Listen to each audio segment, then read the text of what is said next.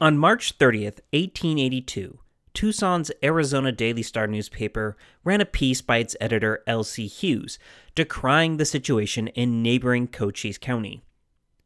It was one of several that Hughes ran in his paper, commenting on lawlessness and the breakdown of peace and order in the region. He wrote, quote, The officials of Cochise County, with all the available strength they could muster, seemed to avail nothing in putting down the bloodthirsty class infesting the county. End quote. Further down in the piece, he commented, quote, a lot of loose, marauding thieves are scouring the country, killing good, industrious citizens for plunder. The officials are out in every direction, but nothing is accomplished. Then, after remarking that all of this sounded exactly like New Mexico or Texas in the past, he comes out with his recommendation quote, we can see no more speedy, certain, and effective remedy than the organization of a body of rangers with the authority to settle the whole business with the least possible expense to the territory. Over the last several episodes, as we've delved into the sordid business surrounding the gunfight at the OK Corral, which, remember, is actually the shootout across from Addie Borland's dress shop, we touched on the Cowboys and the rampant cattle rustling that was happening across southern Arizona and New Mexico at the time. But here's the thing the Cowboys aren't name checked in Hughes's editorial at all. There are general comments about specific acts of banditry, but by and large, the whole wrestling aspect isn't touched.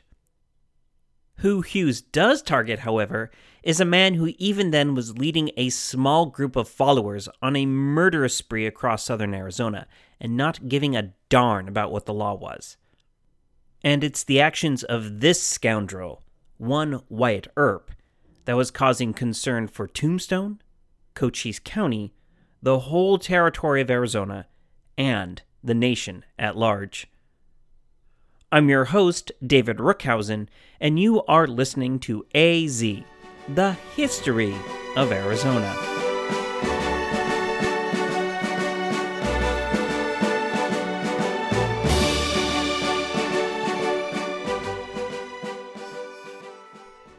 Episode 90 The OK Corral, Part 8 The Vendetta Ride. Welcome back, everyone.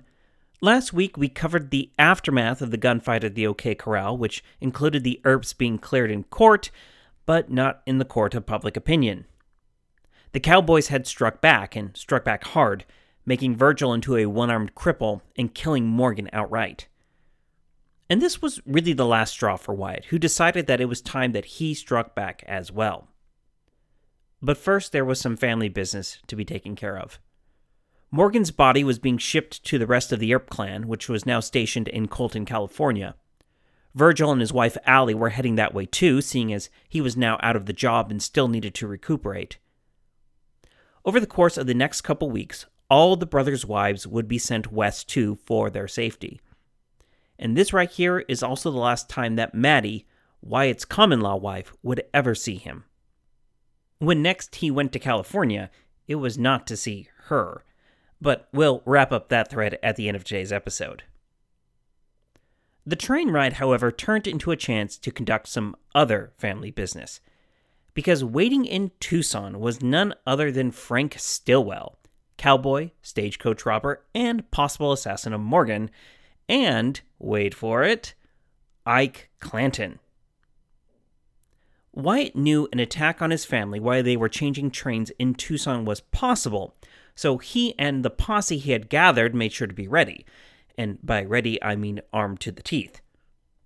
Bob Paul, Pima County Sheriff and a friend of Wyatt, would later testify that Stillwell was seen at the station on top of a nearby gravel cart trying to peer into the windows of the passenger car to see if he could get the drop on Virgil.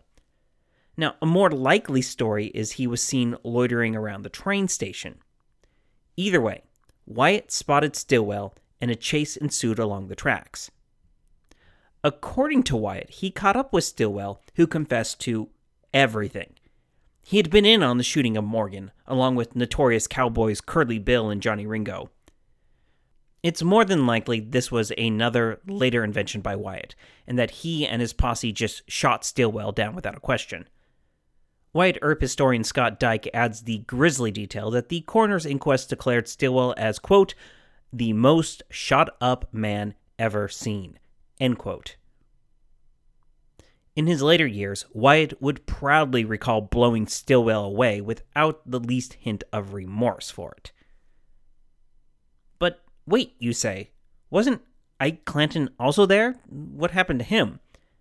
Well, Yes, yes, he was there, but again, in Dyke's words, he saw the well armed Earp party and did what came naturally to him. He lit out. With this revenge murder done, Wyatt and his posse returned to Tombstone. The coroner's inquest had found them guilty of Stillwell's killing, but it didn't matter. Wyatt had been given the U.S. Deputy Marshal gig, so he considered himself on the side of the law. But, again quoting Dyke because he puts it so well, the warrants he was given were, in his mind, hunting licenses. He and his posse were back in Tombstone on March 21st, 1882, just five days after Morgan's death, getting ready to leave again to do even more hunting. However, a warrant had been sworn out against them for the killing of Stillwell, and it fell to everyone's least favorite sheriff, Johnny Behan, to arrest Wyatt. In a funny little bit of I don't know what, the telegraph operator who took the news of the arrest warrant was actually a friend of Wyatt's, and let's just say he dawdled a little bit before passing it along to Johnny. However, he did eventually have to turn it over, and when he did, Wyatt and his gang still hadn't left town. So Johnny and a small bit of backup found them at a local saloon where he announced that he wanted to see Wyatt. Completely over dealing with Johnny Behan at this point, Wyatt simply remarked that if Behan wasn't careful, he would see him once too often. Then he and his men just mounted their horses and rode away, leaving Johnny red in the face. He hadn't actually, you know, tried to stop them. In my opinion, and again, this is just my opinion from what I've read, Johnny was never good at the actual law enforcement part of his job, and this incident just shows one more time that he just sort of hung around impotently instead of springing into action. At least after this last brush with Wyatt, he did do something. If Wyatt had a gang, then he could have one too. Here is where things get personal, however. Because Johnny didn't just put together a posse, he picked a lot of hard riding cowboys, including Johnny Ringo and Phin Clanton, these were men who had a personal beef against the Earps. Ringo and Clanton may have had a hand in Morgan's death, and were more than willing to use the thin veneer of the law to shoot the Earps down. So, yeah, way to take the high road there, Johnny. Meanwhile, Wyatt's posse struck again on Wednesday, March 22nd. Riding into the Dragoon Mountains, they came upon the wood cutting camp operated by Pete Spencer, the man that had beaten his wife to try and silence her about his role in killing Morgan, only to have her go straight to the authorities. Fortunately for Pete, he wasn't in the camp at the time. However, a man by the name of Florentino Cruz was. Cruz was thought to be the man Mrs. Spencer had called Indian Charlie, which meant he was also on Wyatt's hit list. And again, in later years, Wyatt claimed that Cruz rolled on his cowboy buddies about the plot to kill Morgan. When asked what the Earps had ever done to him, Cruz simply said that the prominent cowboys Curly Bill, Johnny Ringo, Frank Stillwell, and Ike Clanton were his friends. At this, Wyatt claims he lost his temper and shot Cruz. As always, take whatever Wyatt tells you with a giant grain of salt. When Cruz's body was found, the coroner determined that he had been shot with several different weapons and that at least one wound was received post mortem. After the killing of Cruz, which really showed everyone that Wyatt wasn't just enforcing the law, he sent two of his posse to Tombstone to collect some money. Revenge, it turns out, has a price, but Wyatt wasn't footing the bill. None other than Wells Fargo was bankrolling him. From the company's perspective, Wyatt's revenge quest lined up neatly with their desire to take out the lawless rabble that was in the habit of holding up their stagecoaches.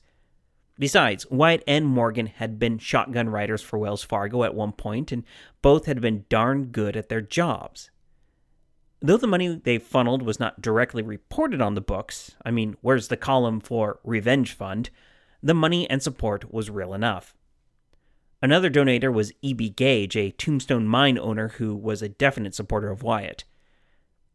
But these two were the exception rather than the rule.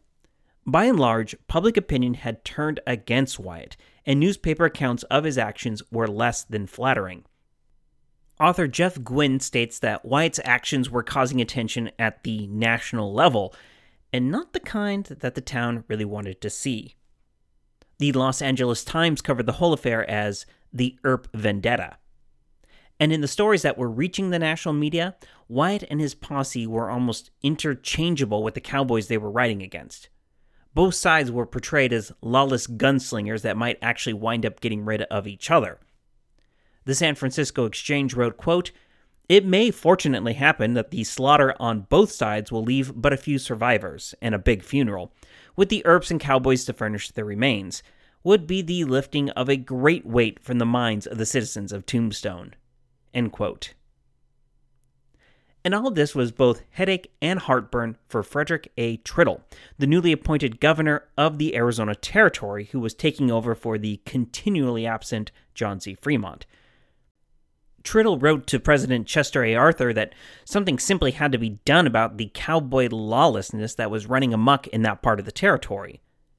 And the president, alarmed by Tritle's reports, asked Congress for an exception to the posse comitatus statute that kept him from sending federal troops. When Congress wouldn't go that far, Arthur threatened on May 3, 1882, to enact martial law in the territory, something that alarmed people across Arizona. The funny thing was, by the time that Tritle and Arthur were getting heavily invested in the problem, the Earp vendetta, such as it was, was pretty much over. But to discuss that, let's hop back to March 24th. Wyatt and his posse were holed up in the Whetstone Mountains, west of Tombstone, where they were heading toward a place called Iron Springs, or sometimes Mescal Springs, for a convenient place to water their animals and wait for the money from Wells Fargo to come in. The only problem was that it was a very convenient place to water animals, because Wyatt and his posse ran into another group doing just that. This one, though, was full of cowboys headed by Curly Bill, the man that Wyatt had basically blackmailed to expose the fraudulent sheriff's election back in 1880. And oh, the people that Wyatt had run into, Reed killed, had also fingered Curly Bill as being in on the shooting of Morgan and Virgil. Now, this may come as a complete and utter surprise to you, but yeah, the bullets started flying immediately. Wyatt's posse actually began to retreat, but he had spotted Curly Bill in the mix.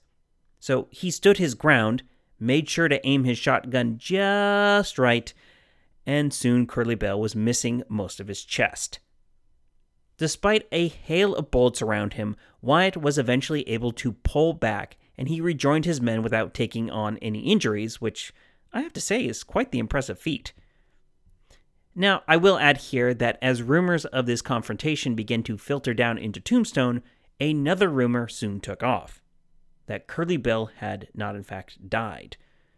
Much like Elvis, people over the years began to report that they had seen the cowboy alive and well in this or that locale, though really all those anecdotes have the credibility of your average Elvis sighting. Dyke calls these stories dubious at best, and that he agrees with Wyatt, George Parsons' diary, and the dying admission of a cowboy who had been at the Springs shootout. Curly Bill Brocius met his end there at the watering hole. And this might sound anticlimactic, but that's really the end of the Vendetta ride. Though a Johnny Behan led posse chased them around for their involvement in the killing of Frank Stillwell, Wyatt and his posse were never caught. Part of this appears to have been some lackadaisical pursuing on Behan's part, something that we see evidence of time and time again.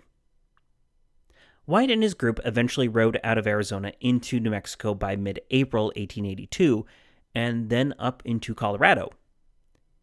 Guinn mentions that Wyatt had to stop briefly at Fort Grant for some business, where the commanding officer told him that he would have to arrest him. but then conveniently didn't see Wyatt for the rest of his time at the fort. Tritle asked to extradite Wyatt and his whole crew, but the governor of Colorado, possibly helped along by the intervention of Bat Masterson, declined the request. It would be some time before Wyatt would enter Arizona again. Now, as seems to be the standard with all tellings of the story of the OK Corral, it's time to do a quick summation of the fates of all our players.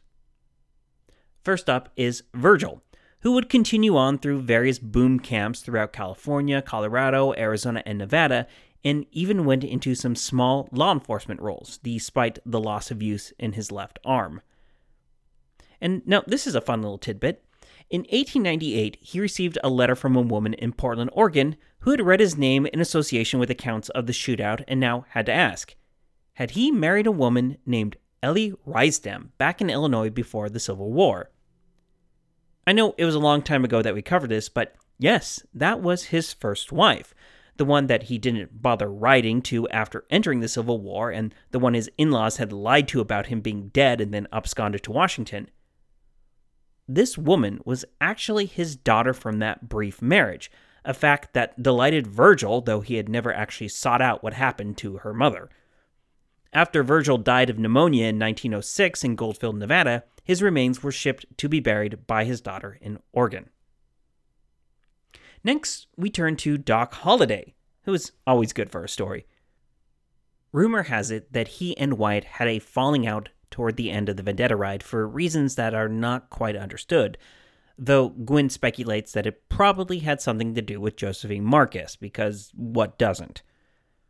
Being Doc Holliday, he started to drift around to places in Colorado such as Leadville and Denver, where he continued drinking and gambling, or sometimes gambling and drinking. But moving away from the dry air of Arizona was apparently not good for him, as his tuberculosis came back in full force.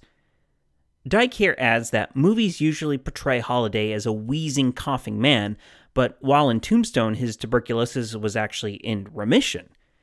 So, sorry, Val Kilmer, but you were still a great Huckleberry. The Vendetta ride and change of elevation in Colorado had taken its toll on him.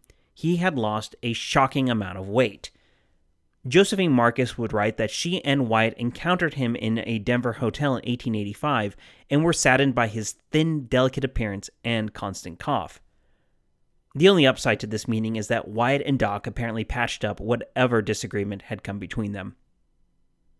In October 1887, Holliday relocated to a hotel in Glenwood Springs to avail himself of a hot springs there. The hotel bellboys recounted that every morning they would serve the ailing man his favorite breakfast, a bottle of whiskey, for which he would tip a dollar. Holliday died on November 8, 1887, at the ripe age of 36. But he probably would have taken some comfort in the fact that he still managed to die after Ike Clanton. The cowboy, who you can lay a lot of the carnage at the feet of, had moved with his brother Phin to Apache County in 1882, where they quickly fell into their old ways, and that is, you know, rustling. In May 1887, the brothers were cornered after a pursuit, with Phin choosing to surrender. He would be sent to the territorial jail in Yuma for a decade, but Ike either tried to run or went for his gun, and, well, either way, he didn't quite make it. One strange twist in this case is Johnny Ringo, the cowboy ringleader who had almost stolen the election for county sheriff in 1880 and who was something of a boogeyman during the whole time the Earps were in Tombstone. He would actually be found dead with a gunshot wound to his head in July 1882 near Turkey Creek on the east side of the Chiricahua Mountains. Officially, the death was chalked up to suicide, though the body wasn't in the best of shape when it was found. This has led to a whole host of conspiracy theories about who actually did Johnny Ringo in, but I'm not going to touch any of those except to say that at a certain point, Wyatt, of course, began taking credit for it. But you can guess how much stock I put into that particular boast.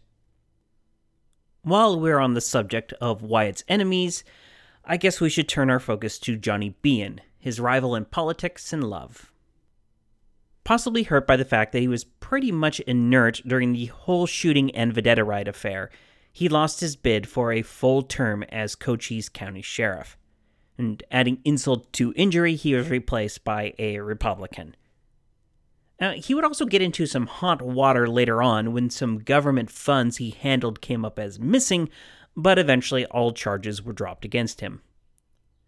Johnny would keep on looking for the next political opportunity and would spend some time as the warden of the Yuma Territorial Prison, among other positions. He would eventually die of Bright's disease in 1912 and is now buried in Tucson's Evergreen Cemetery. Other players include Big Nose Kate, aka Mary Cummings, aka Mary Horney, aka Doc Holliday's main squeeze. After Doc's death, she would spend time in Globe, where she claimed to be a waitress and investor in a hotel.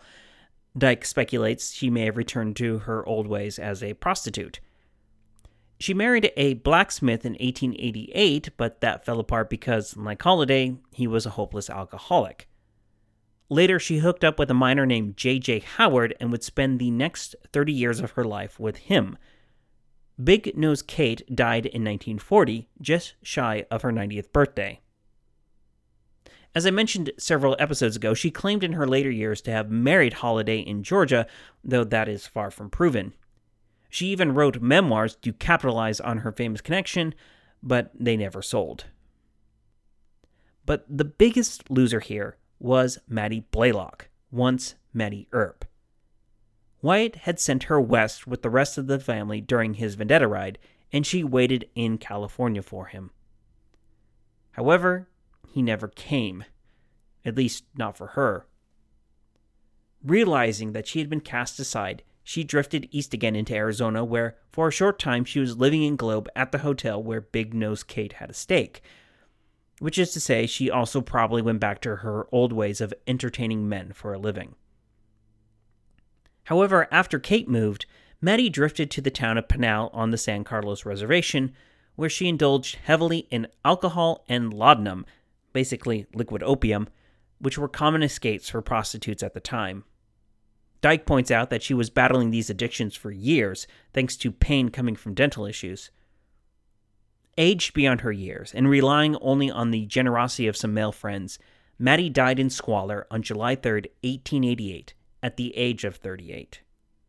The coroner declared her death as the result of an overdose, though Guinn speculates that a better ruling could have been suicide.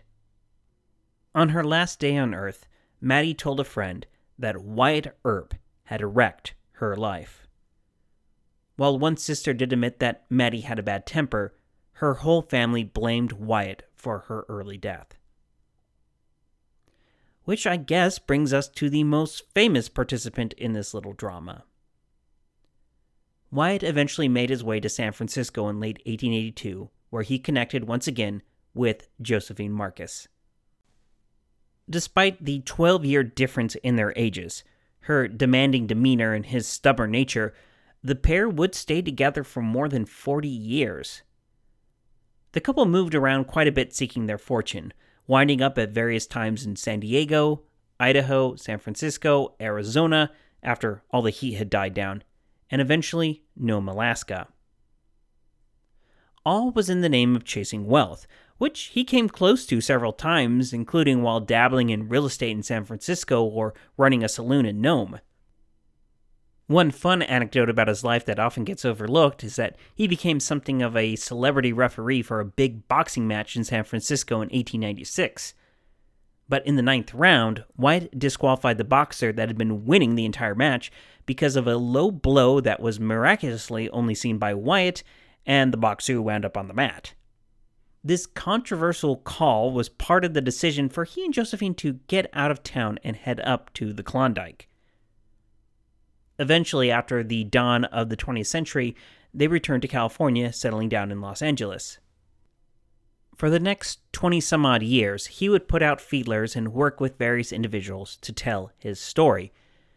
This included the burgeoning film industry, and Wyatt could claim to be an acquaintance of Tom Mix, John Ford, and Charlie Chaplin.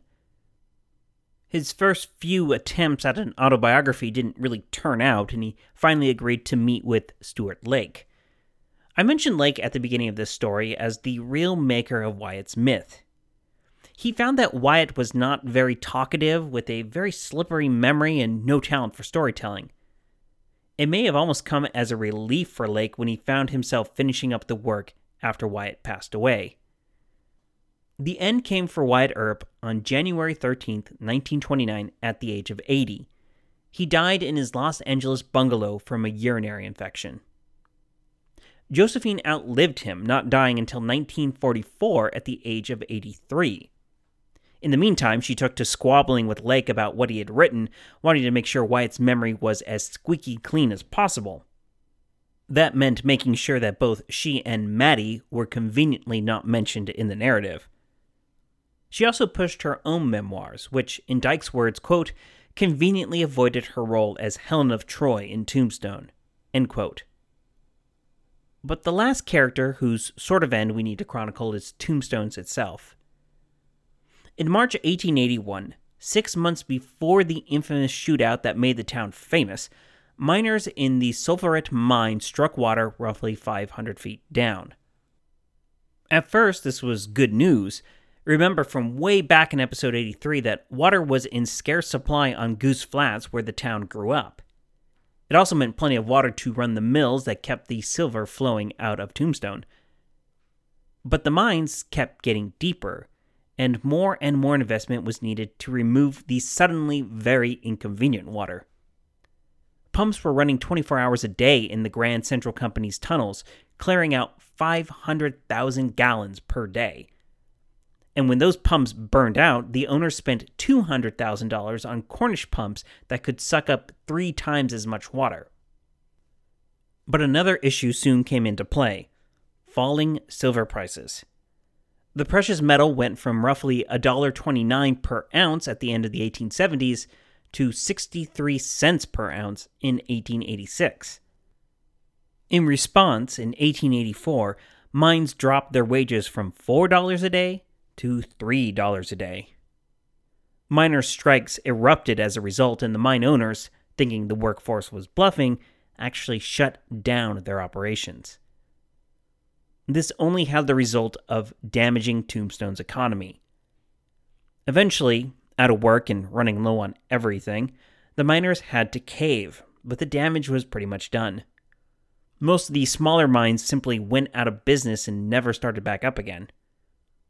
Everything the strike didn't do, bad luck made up for. On May 12, 1886, a fire erupted at the Grand Central Mine, taking out the $350,000 in pumps and hoists that kept the water back. And that, right there, was the death knell for the boomtown of Tombstone. Though we know that the actual town carries on to this day, proudly bearing the moniker of the town too tough to die. But most of the prominent citizens had left years before the mines finally collapsed. George Parsons, that great first person source of life in the town, held on as late as 1887. He left for Los Angeles shortly after making the entry of, quote, town going, end quote. So we're left with a question What are we to make of this little drama? I kind of agree with state historian Thomas Sheridan, who says that, quote, mythologized beyond recognition, the sordid little saga of Tombstone unfolded in a haze of gunpowder, mysterious suicides, and alcoholic fumes. End quote. Dyke throws in his two cents that had he lived to see the movies and books about him, Wyatt would have been astonished at his own notoriety, but mostly sorry that he didn't manage to capitalize on it. In my mind, at least, Wyatt Earp is not a hero, nor really is he a villain.